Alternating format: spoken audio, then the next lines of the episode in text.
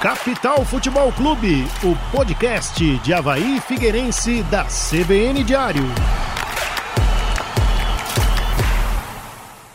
Olá para você que está ouvindo a quarta edição do Capital Futebol Clube, esse que é o podcast da CBN Diário que fala de Havaí Figueirense e você, nosso ouvinte, é o torcedor fiel de carteirinha aqui do Capital Futebol Clube, porque sim, somos um clube, somos um time e você, ouvinte, é o nosso torcedor porque está sempre aí conosco. Esta edição falaremos do Figueirense líder do Campeonato Catarinense, o Havaí valioso e também os links do técnico Augusto Inácio. E aí, Caldo Reis? E aí, Matheus Boaventura, beleza? Salve, rapaziada. Tudo tranquilo, né? Chegamos no nosso capital, é sempre um momento especial e junto a isso, a metade praticamente do nosso campeonato catarinense. E essa reflexão de abertura, né, sobre Pois é, olhou meio torto assim, não entendi muito bem o que aconteceu. Ah, não estava preparado, né, para essa análise, mas não deixa de ter um fundo de verdade, né? O cara que nos dá aí a honra da assinatura no nosso podcast, em qualquer que seja a plataforma,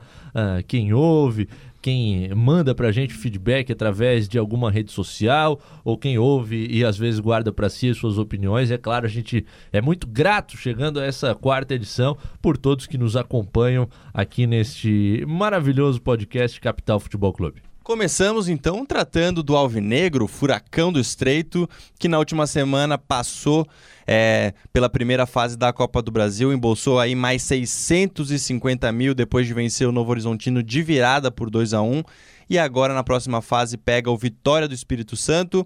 Também venceu na última rodada aí do Campeonato Catarinense sua partida contra o Concórdia por 2 a 0 e mostrou certa evolução aí na partida, nas partidas, principalmente porque no primeiro tempo lá pela Copa do Brasil teve um apagão geral e não era o que vinha apresentando aí o Figueirense nos últimos jogos. E mostrando também a superação, porque veio de um revés no clássico, existia até um, uma certa suspeita, será que o time vai sentir, será que não vai? Depois daquele primeiro tempo a suspeita ficou maior ainda, só que o segundo tempo veio a virada e a digamos, o futebol aplicado pelo Figueirense ali foi bem diferente na segunda etapa, a classificação, o dinheiro, isso é muito importante que o clube vive nesse momento. E agora, Campeonato Catarinense, a liderança para mostrar ainda mais que o time vive um bom momento e com alguns jogadores que se destacam, o caso do Diego Gonçalves. É, e o legal é justamente isso da superação, né? Porque é traumático perder o clássico,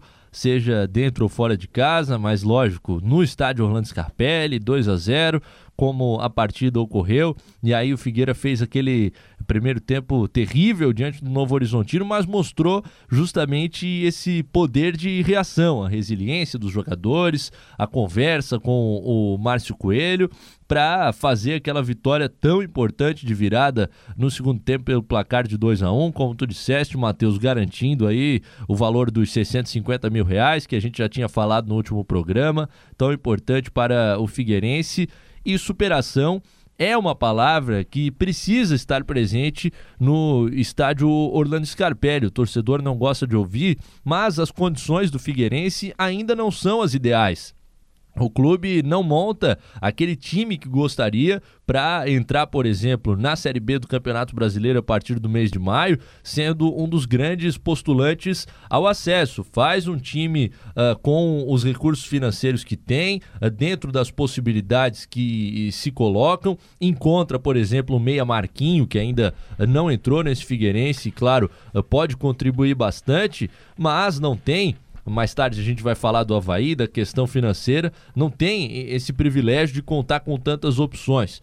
Isso tem sempre o lado positivo de que quando você não dispõe de recursos para contratações, você olha mais para as categorias de base e aproveita mais os talentos que aparecem. É o que a gente vê, é, estreia de garotos no Figueirense toda rodada, o, o Guilherme ganhando um status de titular no meio de campo, jogador sempre bastante participativo, o Nicolas fazendo um golaço no final de semana, a gente vai falar também um pouco sobre essa partida diante do Concórdia. Então, um Figueirense que encontra dentro de si mesmo as soluções e que cumpriu aí o seu objetivo destes primeiros jogos do Campeonato Catarinense e da Copa do Brasil. Lidera o estadual, fez o seu dever, seguiu em frente na Copa. E os últimos dois jogos que passaram é, pelo menos a, o início do, dos gols ali, os dois primeiros gols dos dois últimos jogos, tanto contra o Novo Horizontino, tanto quanto o do Concórdia, tivemos dois gols de cabeça e eu queria é, falar justamente da bola aérea aí do Figueirense, que tem eu não gosto muito, falar a verdade, eu não gosto de um time que dependa da bola aérea, porque a gente sabe que é um, é um, é um fator que pode ser facilmente é, neutralizado. Mas se está dando certo, logicamente, continuemos. E o Figueirense, justamente com o alemão que não tinha jogado ainda até o jogo da Copa do Brasil, não tinha estreado na, em 2020, entrou, fez gol de cabeça e aí é, liderou a, a virada do Figueirense lá na Copa do Brasil contra o Novo Horizontino e no jogo contra o Concórdia, gol de peixinho de cabeça também o primeiro da partida. Então, pô, o jogo aéreo do Figueirense está dando resultado, até a gente viu alguns outros lances na partida contra o Concórdia que poderiam ter saído gols e acabaram não saindo por um motivo ou outro, defesa, bola para fora, enfim, mas a, a bola aérea do Figueirense está dando resultado e a gente tem que ficar de olho nisso aí porque, olha, algumas das vitórias aí seguintes da temporada do Figueirense vão passar pela bola aérea da, da zaga, principalmente, que tem pessoas mais altas, mas também ali do pessoal do ataque. E como é importante, né, o alemão para esse time do Figueirense, ele seria em tese o titular desde o início, desde o primeiro jogo da temporada, teve a lesão. Assim que recuperado, com ritmo de jogo, olha o que ele traz de diferente para o Figueirense. Não falo dele individualmente, mas sim para o coletivo. O posicionamento dos atletas muda. O próprio técnico Márcio Coelho já optou no último jogo por uma dupla com o Rony ao invés do, do que aconteceu lá no jogo da Copa do Brasil, que foi o Pereira, né? E já teve uma mudança nesse sentido também. O Figueira um pouco mais consolidado defensivamente. E é um jogador diferente, né? Uma liderança e tem agora esse plus, que é o gol de cabeça, porque o cara vai em dois jogos consecutivos e duas buchas de cabeça. Vamos ouvi-lo falando nisso? Que ele que está sendo aí um dos artilheiros no início de temporada? Alemão com sotaque nordestino, né? Tomara que eu pego ele, né? Tomara que a gente fique nessa briga aí. Que aí o... a gente vai fazendo gol, vai ajudando o clube. É, feliz pelos dois gols. É, dois gols importantes. É... E assim, acho que às vezes o jogo tá, tá pegado, tá complicado. É uma bola parada, é, decide jogo. E a gente foi feliz lá em Novo Horizonte, como aqui também manter, manter a humildade, o trabalho, o pé no chão. Acho que está apenas começando, tem muita coisa para acontecer ainda. De uma chuva, de, né? Debaixo é. de chuva aí. Have you ever seen the rain? a entrevista. e ainda ele falou: pego ele. É. Seria para pegar o artilheiro do Figueirense na temporada. Que é o Diego Gonçalves. Por isso a, a, brincadeira do alemão, ele começa falando: ah, eu pego ele no sentido de disputar a artilharia com, com o Diego Gonçalves. Falando... que marcou dois gols no Campeonato Catarinense e um na Copa do Brasil. O alemão, em apenas duas partidas, e é zagueiro, né? Por isso chama muita atenção. Marcou um na Copa do Brasil e um no Catarinense. É desde que ele retornou, um gol pro jogo. 100%. Que média, hein? Nem ah. Cristiano Ronaldo, nem, nem Messi. Por essa vocês não esperavam. O senhor Rafael Berger o alemão. Se no próximo jogo contra o Marcelo Dias ele meter gol, a gente vai ficar. A gente tem que bater mais palmas aí pro alemão, porque já pensou? Mais um golzinho de cabeça aí no próximo jogo? 3 barra 3. Pô, ainda com essa tua prospecção vai ser parte de culpa do Capital FC, de ter levantado essa lebre e, e, o alemão aí manter sua grande fase ofensiva inesperada. E o Figueira, que terá pela primeira vez a temporada uma semana de trabalho, ou seja, não vai ter jogo no meio de semana. O técnico Márcio Coelho e o Raul Cabral vão trabalhar bem o time. Além disso, vai ter essa dúvida para sanar. Quem será a dupla de zaga do, do Figueirense? É o alemão e mais um tem que ver qual vai ser o parceiro, porque nos dois últimos jogos optou num pelo Pereira, no outro pelo Rony. Além disso, semana cheia de treinamentos, Marquinho vai, vai começar aí os trabalhos com bola com a equipe principal, e aí, é porque ele estava a parte física dele estava ok, mas a, o pessoal da fisiologia lá do Figueirense estava dizendo que o que faltava mesmo para ele era esse trabalho com bola em equipe e provavelmente contra o Marcílio Dias estaria disponível. Então é provável que não atue os 90 minutos, porque vai ser a primeira partida dele, mas provavelmente teremos aí no meio-campo Marquinho fazendo aí, é, um, sendo uma, uma peça importante. E falando em Marquinho, E aí, não, só pra citar, ah, ritmo de jogo logicamente vai faltar, né? Ele não vinha jogando muito pelo Vasco da Gama, teve uma grande aparição ano passado no primeiro semestre com a camisa do Atlético Paranaense no, no campeonato estadual. Só que é o seguinte, tem mais quatro rodadas pela frente dessa primeira fase para fazer ajustes, para colocar Marquinhos 15 minutos, 20 minutos, não vai estourar o jogador, eh, colocar para titular quando não precisa. Figueirense líder está praticamente garantido, se não matematicamente, aí na fase de quartas de final da competição. Então é preparar para chegar no momento físico e técnico ideal quando o campeonato catarinense realmente valer, porque nove rodadas para classificar em oito, só a Chapecoense para conseguir se complicar, hein? Que situação. E além do, do Marquinho, que realmente é uma dúvida e pode surgir durante a semana, dependendo do trabalho, se ele for escalado ou testado já pelo técnico Márcio Coelho com opção para o Marcílio Dias. Esperamos que, pelo menos no banco, né, é uma opção que pode acontecer. E o Figueira que ainda tem outro jogador no meio que a torcida não viu ainda por conta de lesão, que é o meia Everton, ex-Ponte Preta. Seria um articulador também para o meio de campo alvinegro. Para disputar com o Guilherme, né? Exatamente, está fazendo a transição e pode ser, ainda nessa primeira fase do Catarinense, outra opção para o Márcio Coelho. Ou seja, novos jogadores e novas opções para teste podem surgir. tem Lembra- também o Eliezer, que estava em transição e ainda não, não estreou pelo Figueirense. É, ele então estreou contra o Concórdia Ah, certo, certo. e quase meteu uma bucha de falta, né? O É, cara postou até nas redes sociais, estava feliz com a, a oportunidade que teve. Entrou no segundo tempo, né? Isso. O, o Eliezer. E aí, dizer que o Figueirense ainda tem dúvidas aí em relação ao Márcio Coelho, à beira do gramado e ao mando de campo. Mas como esse podcast sai na terça-feira, dia em que Matheus Boaventura estará em Balneário Camboriú, no Tribunal de Justiça Esportiva de Santa Quase Catarina, Camboriú.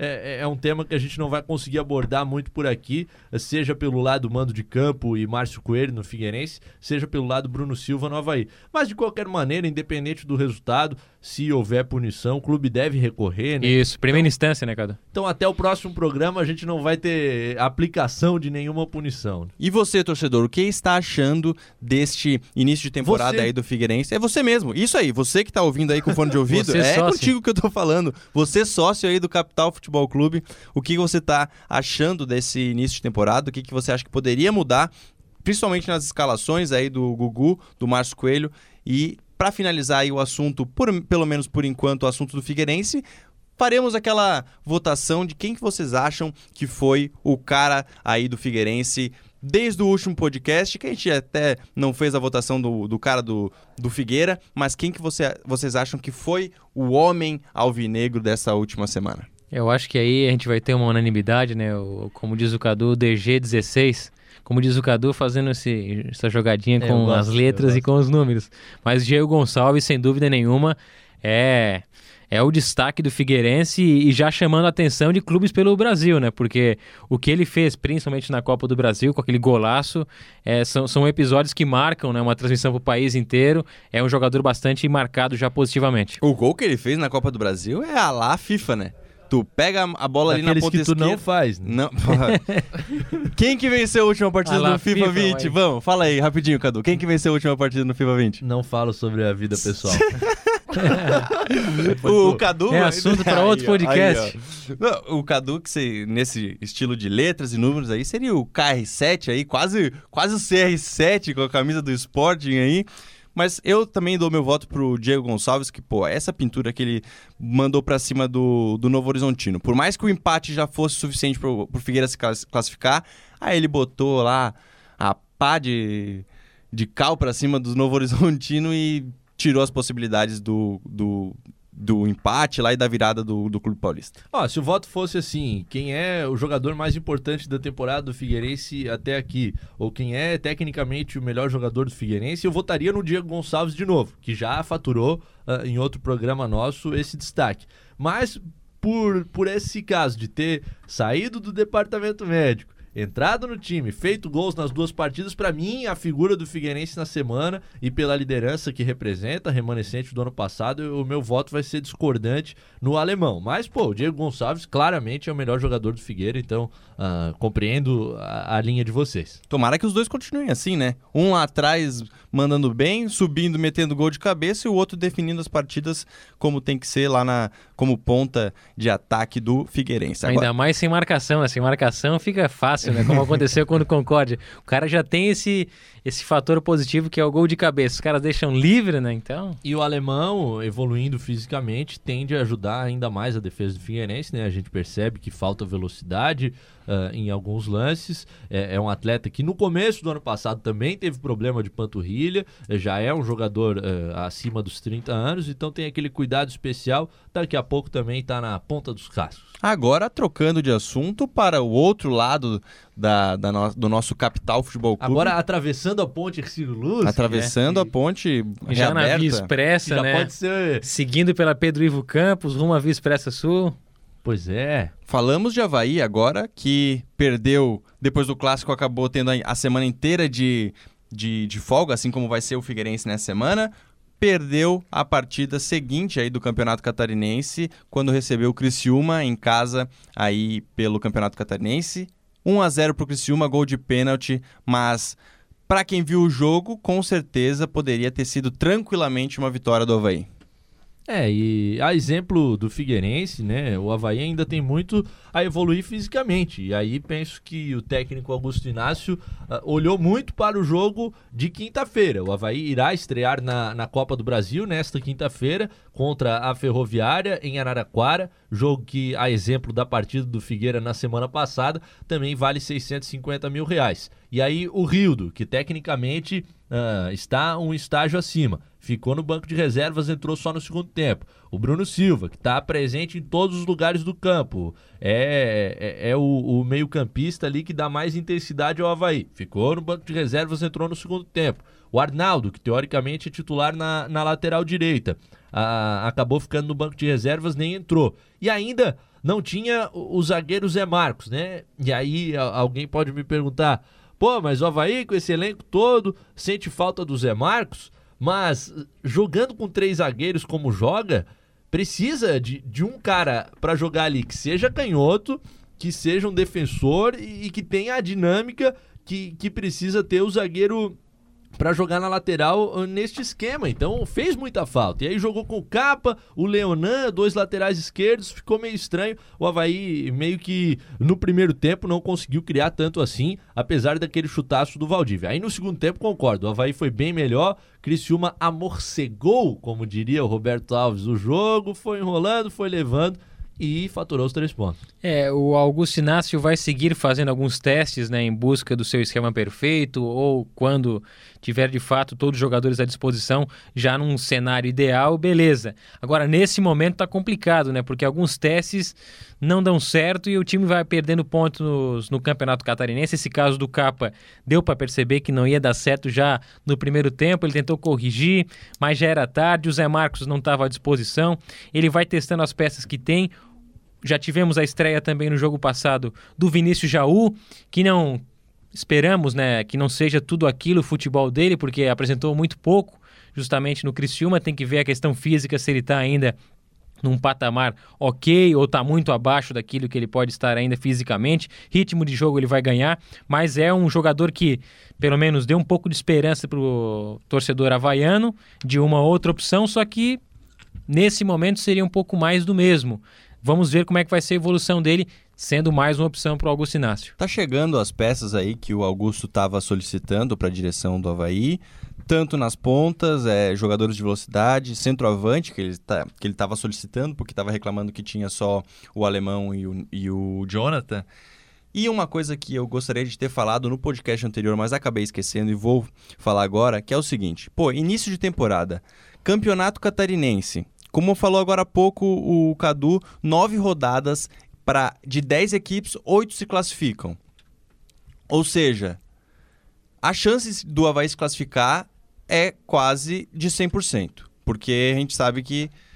que foi? E a tabela do Havaí, sem nenhum tipo de menosprezo, mas o Havaí já teve várias paradas duras. É Joinville em casa, Tubarão fora, Juventus em casa e Concórdia fora. Então concordo muito contigo. Tem que acontecer algo para lá de excepcional, uma tragédia absurda, né, para não ocorrer a classificação. É, e aí tem que ver se vai ser no bloco de cima ou de baixo. É isso, é, na verdade vai ser um detalhe porque os primeiros vão é, que se classificam acabam definindo as partidas depois do segundo jogo em casa, mas isso é a única vantagem. E aí o que eu queria dizer é o seguinte: tem muito torcedor que é impaciente, não consegue ver um trabalho é, ser desenvolvido em poucas rodadas, já quer que saia o time ganhando, ganhando, ganhando. Bom, tem muita gente que queria, logicamente, ter ganhado essa partida contra o Criciúma. É, pelo que demonstrou o Havaí, o resultado poderia ter sido diferente. O Havaí poderia ter saído vencedor da partida. Não aconteceu, perdeu, beleza, bola pra frente. É, tem que dar tempo para que o Mister, com as peças que estão chegando para início de temporada, tem que dar um tempo para ele mostrar de fato o trabalho e, e, e, dar uma segurada nas cornetas. Porque, pô, tem muito torcedor que não, que não consegue é, ver que às vezes você vai jogar mal, às vezes você vai jogar bem. E às vezes você vai jogar bem e vai perder, assim como às vezes você joga muito mal e ganha uma partida. Então você não pode ficar esperando as coisas pelo resultado. Tem muito torcedor que não consegue é, acompanhar uma derrota do próprio time que, tá, que acha que tá tudo perdido. E não é assim. Não é porque tá ganhando que tá bem ou que tá perdendo que tá mal. Às vezes é o contrário. e, e tem que esperar. Pô, o cara veio lá de Portugal. A gente quase. A gente praticamente não acompanhava o trabalho dele. E pelo que ele vem demonstrando, já tem uma, uma certa diferença. Então, pô, eu peço porque o torcedor tenha um, um certo. uma certa. É, calma aí. Em, em, Torcedores, em... calma? Torcedores, calma. É difícil. uh, pra, eu, que é isso, cara. O torcedor tem que esperar um pouco o trabalho do Inácio. É, tem, pô, que nem eu... como é que é possível? Tem, é, é, em podcasts, acho que foi na segunda edição ou na primeira, não me, não me recordo. Falei que eu não gostava de ver é, time com três zagueiros. De fato, eu não gosto de ver um time com três zagueiros, assim como muitos torcedores não gostam. Mas se for o esquema do Inácio, cara, ele tá ali dia a dia trabalhando com a equipe e ele vai saber qual que é o melhor esquema que ele tem para botar conforme cada cada é, peça que ele tem para a equipe. Até porque o Havaí tem diversos jogadores chegando, né? Atletas que vão passar a ficar à disposição nas próximas semanas. O atacante uruguaio Gaston Rodrigues, uh, o ponteiro Kelvin, também o meia Adrian. Jogadores que aos poucos vão ganhando espaço neste valioso elenco do Leão da Ilha. Notícia que eu publiquei lá no cbndiario.com.br. O Havaí tem o elenco com maior valor de mercado entre os times de Santa Catarina. 15,3 milhões de euros é o que estipula o site Transfer Market. A Chapecoense, com um pouco mais de 10 milhões de euros no valor de mercado do seu elenco, o Figueirense é o terceiro mais valioso entre as equipes do estado, com 7,5 milhões de euros. Mas, até com todo esse investimento, né, Ronaldo, alguns torcedores uh, não esperam um time com três zagueiros. E, pô, o torcedor não gosta, assim como eu, de três zagueiros, não adianta ficar pedindo é, um esquema com dois zagueiros e dois laterais em uma linha de quatro só porque ele não gosta e porque o time acabou perdendo certa partida. Não, não é assim. E outra coisa que eu queria falar. Fale. Que vocês podem, na verdade, comentar em cima disso, que é. Estamos aqui para ouvir. Esta semana, o Havaí joga a primeira fase da Copa do Brasil. Sim. E aí sim terá prim o primeiro jogo fora do Campeonato Catarinense, que aí é um outro patamar. E aí sim a gente pode talvez ver uma diferença. É, na forma de se comportar do, do técnico Augusto Inácio. É que assim como o Criciúma está também em ebulição, a ferroviária é. de Araraquara. E aí, por isso que eu penso que, que o Inácio já ah, não alterou o esquema contra o Criciúma, porque sabe, contra a Ferroviária tem de novo o Zé Marcos, com três zagueiros. É a melhor maneira que o Havaí se portou até agora. O clássico foi o melhor jogo do Havaí na temporada e acredito que nessa quinta-feira a gente vê um Havaí muito parecido com aquele, com o Rildo na titularidade, uh, com o Wesley esperando um pouquinho no banco de reservas, porque o Wesley não tem demonstrado tanto quanto o Bruno Silva. O que pesa na questão Bruno, Bruno Silva é o fator físico, por isso que ele não foi uh, titular no, no domingo. Então, o momento ainda é do Havaí três zagueiros. Tem que ver quando que o Inácio fará essa, essa transição para o esquema que ele defendia como ideal na sua chegada, que é o 4-2-3-1. E até por aquilo que apresentou no jogo, eu acho que o Vinícius Jaú já vai pegar um banco nesse confronto contra a Ferroviária, que é um jogo já decisivo. O Augusto Inácio deve apostar ao mandar a campo aquilo que ele tá mais seguro nesse momento, porque não tem, a gente não tem dúvida de que ele fez alguns testes no jogo contra o Criciúma, né? Porque o estadual, nesse momento, dá para testar alguma coisa. Contra a Ferroviária, ele vai colocar aquilo que ele já está um pouco mais seguro. É um jogo que vale bastante, 650 mil.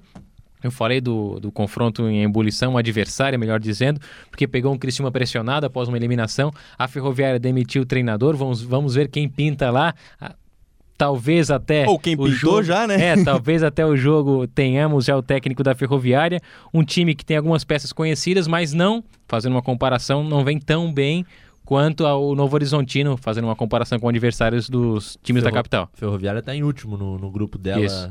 Do Campeonato Paulista. E falando no jogo contra o Criciúma, em que o Havaí parecia que pelo menos ia buscar um empate ali quando estava perdendo a partida e estava indo para cima e conseguindo diversas oportunidades de gol, o Augusto Inácio reclamou do Caicai do Criciúma, que estava dando aquela eh, encerada, fazendo aquela cera porque estava com o placar favorável e não queria tomar pressão. Oh, mas é chato, né, cara? A gente assiste outros campeonatos por aí, né, de outros países, que coisa irritante o tempo de jogo, o tempo que o jogo passa parado. O jogo, o, o, o futebol brasileiro já não é muito bonito de se ver dependendo da partida que tu, tu pegue. Aí, futebol de má qualidade, dependendo do caso do jogo. Não tô falando necessariamente desse de Havaí e Criciúma, mas dependendo do jogo que tu pega, a qualidade já não é boa de tu assistir. E ainda os caras ficam fazendo cera com 1 a 0 em campo. É, quando o time tecnicamente inferior sai na frente, prepare-se, né? É, eu até gostei do que disse o Betão na série de campo, porque ele não foi na onda de hipocrisia, ah, vou criticar diretamente o Criciúma aqui, porque ele sabe que o Havaí até já fez isso em alguma oportunidade, ele como atleta já pode ter feito, enfim. Então o jogador sabe que isso é do jogo. Agora eu coloco mais a culpa nesse tipo da arbitragem, porque a arbitragem que vai dar o teor de parar tanto ou não. E até punindo jogadores que estão ali assintosamente parando o jogo sem parar. Que é... Parando sem parar é boa. é engraçado, às vezes o cara cai ali, e aí se o time dele não para e o árbitro não para o lance, ele realmente levanta e volta quando vê que não vai colar, né? E o que reclamou o Augusto Inácio? As paragens aqui nos, no, nos jogos são muito constantes e são, acima de tudo, muito permitidas. Eu, sinceramente, acho que os árbitros valorizam muito quando o jogador está no chão. Estamos totalmente de acordo com o Mister, né? É, e aí só não venha dizer o seguinte: ah, mas o Havaí fez cera no clássico, ganhando, e o Inácio não falou nada. Porque ele falou contra o próprio Havaí, né?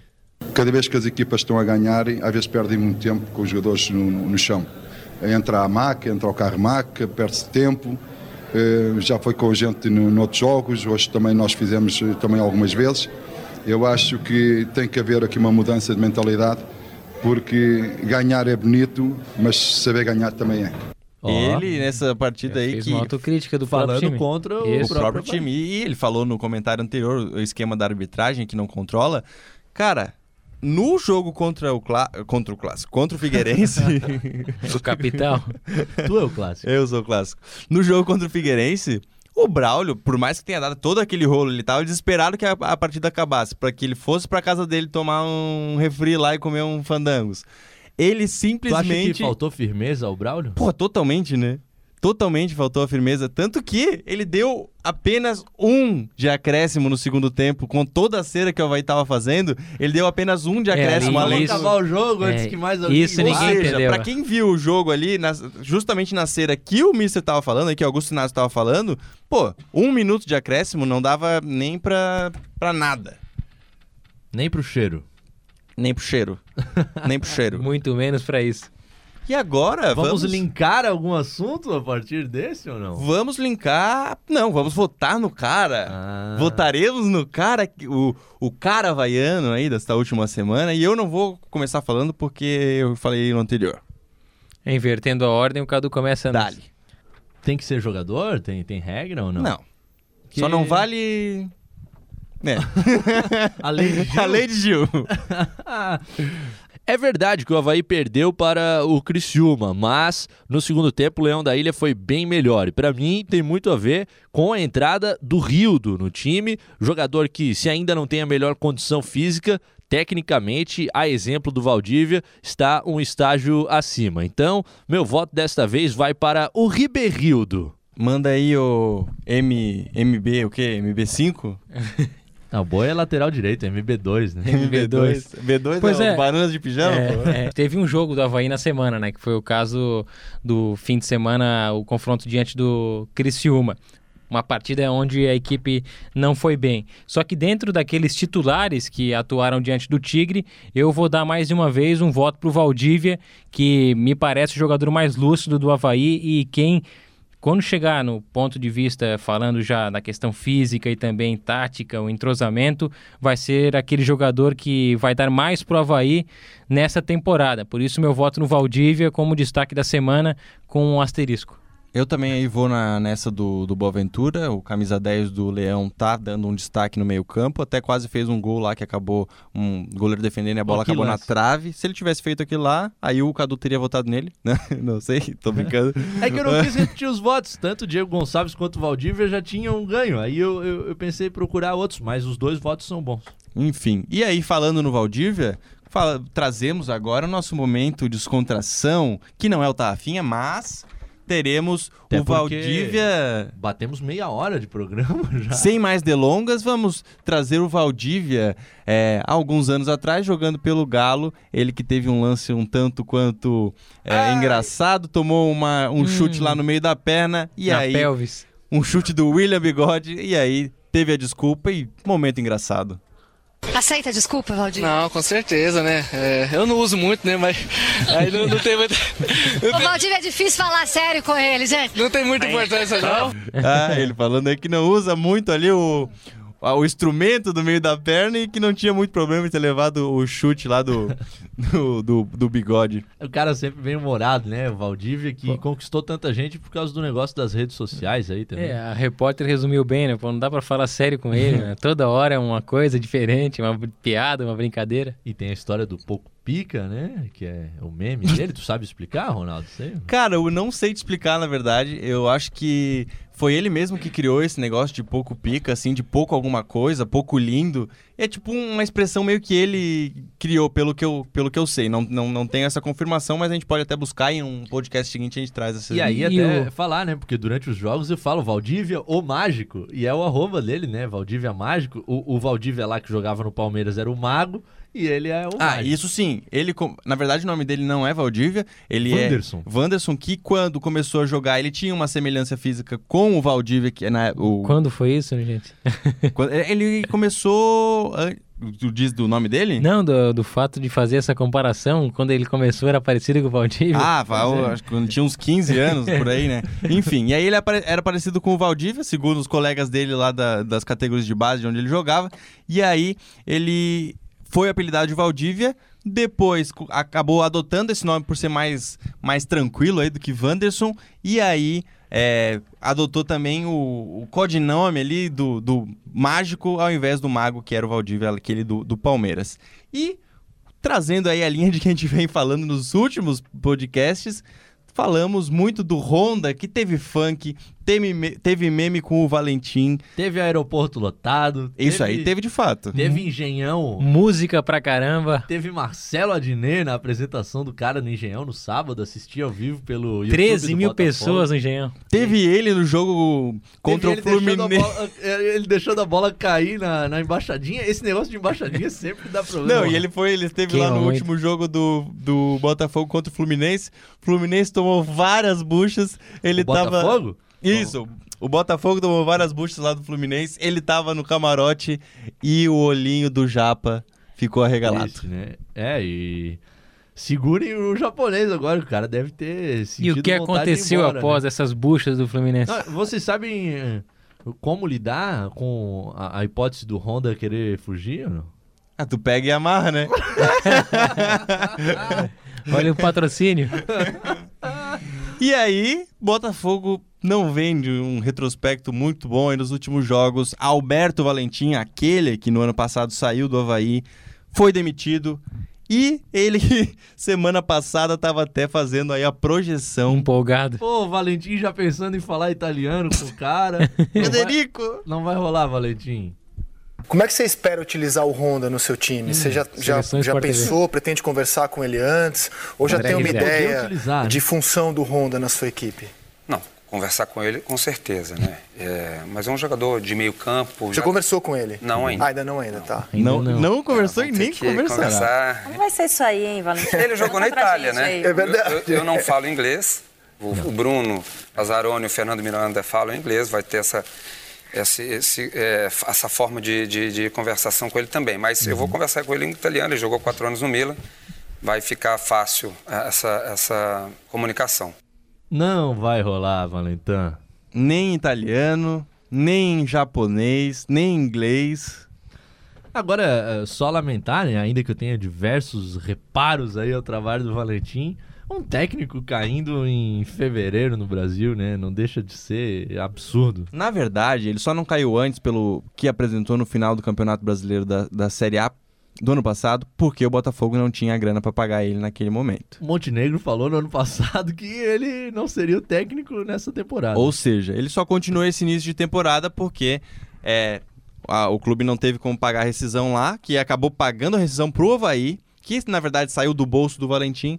Aí agora vem é, demitir o treinador, que, ao meu ver, é um, tre- é um treinador muito abaixo assim para a Série A de Campeonato Brasileiro. Ó, críticas. Polêmica. Fechamos? É, Ou tem vamos só fazer os links? Isso, tem a justificativa do aquela dúvida na cabeça do torcedor ligado no capital. O que seriam os links do técnico Augusto Inácio? os links do Inácio. É que lá em Portugal ah, existe um canal esportivo que transmite todo o campeonato, que é a Sport TV, mas os jogos do Benfica no Estádio da Luz são transmitidos pela emissora própria do clube, a BTV. E aí, em determinada oportunidade, o, o Augusto Inácio disse que estava assistindo o jogo pela internet e tal. E aí surgiu esse papo lá em Portugal de assistir o jogo a Inácio que seria pelo stream, pelo link aquele, né? Que ele falou que não assinava o, o streaming do, do Benfica. Que ficou- isso que ficou claro, né? Ele falou eu não assino. Feed um link lá, eu não assino o streaming da- do Benfica. É, e aí ele, ele se explicou na época, né? Vamos ver primeiro a explicação do Inácio e depois a propaganda do Benfica, pode, ser? Vamos lá. Eu nunca utilizei algum site, algum link pirata.